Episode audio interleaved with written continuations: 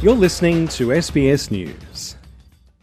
Prime Minister Anthony Albanese has travelled to Frankston in Victoria to campaign in the crucial Melbourne seat of Dunkley. He also used the trip to announce a new breast cancer imaging service, which has been named in honour of the late federal MP Peta Murphy.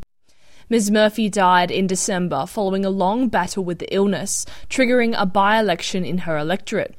Mr. Albanese has paid tribute to the late MP. She was uh, someone uh, who was deeply loved in such a short period of time for the difference that she had made. Uh, Peta used to say that there's a solid rule that applies across so much of life. The more we know, the better we can help. And it certainly applies when it comes to cancer. The more we know, the better our understanding is. And that is the key to better treatment and ultimately better outcomes for Australians with cancer. As a by election to replace her in the marginal seat of Dunkley draws closer, a breast cancer imaging suite at Frankston Hospital has been officially opened by the Prime Minister. The federal government has announced a $1.5 million pledge to create a national registry to provide better insight into the prevalence of metastatic cancers that can spread in the body. The $4.5 million suite funded by the state government is the first public diagnostic breast imaging service at Peninsula Health, providing local access to mammography, ultrasound, and biopsy.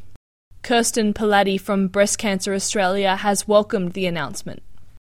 It will ensure that not just those living with metastatic breast cancer can be counted, but all cancers those Australians li- living with treatable but incurable cancers will no longer be hidden in plain sight.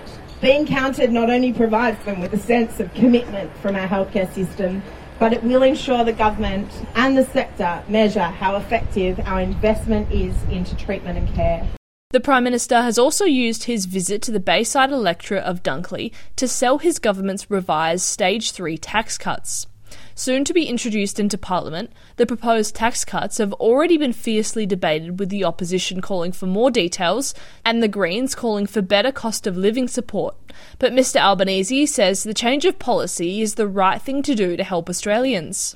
To give double the tax cut to every uh, average worker on $73,000, to give more than double to the average family income on a joint income of $130,000 to make sure that every Australian gets a tax cut, not just some. That I think Australians understand in their guts that that's fair, that that's the right thing to do. You can't say, as the coalition do, oh, there's a cost of living pressures on people, and then refuse to do anything about it. Opposition leader Peter Dutton has signalled the Liberal Party won't stand in the way of the proposed overhaul, despite previously criticising it as a broken promise. Nationals leader David Littleproud says it's not good enough.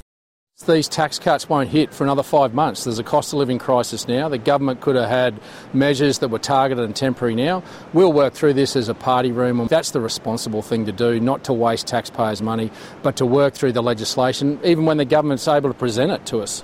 The by election contest between Labor candidate Jodie Belyea and the Coalition's candidate, Frankston Mayor Nathan Conroy, will be held on March 2nd. Kira Hain, SBS News.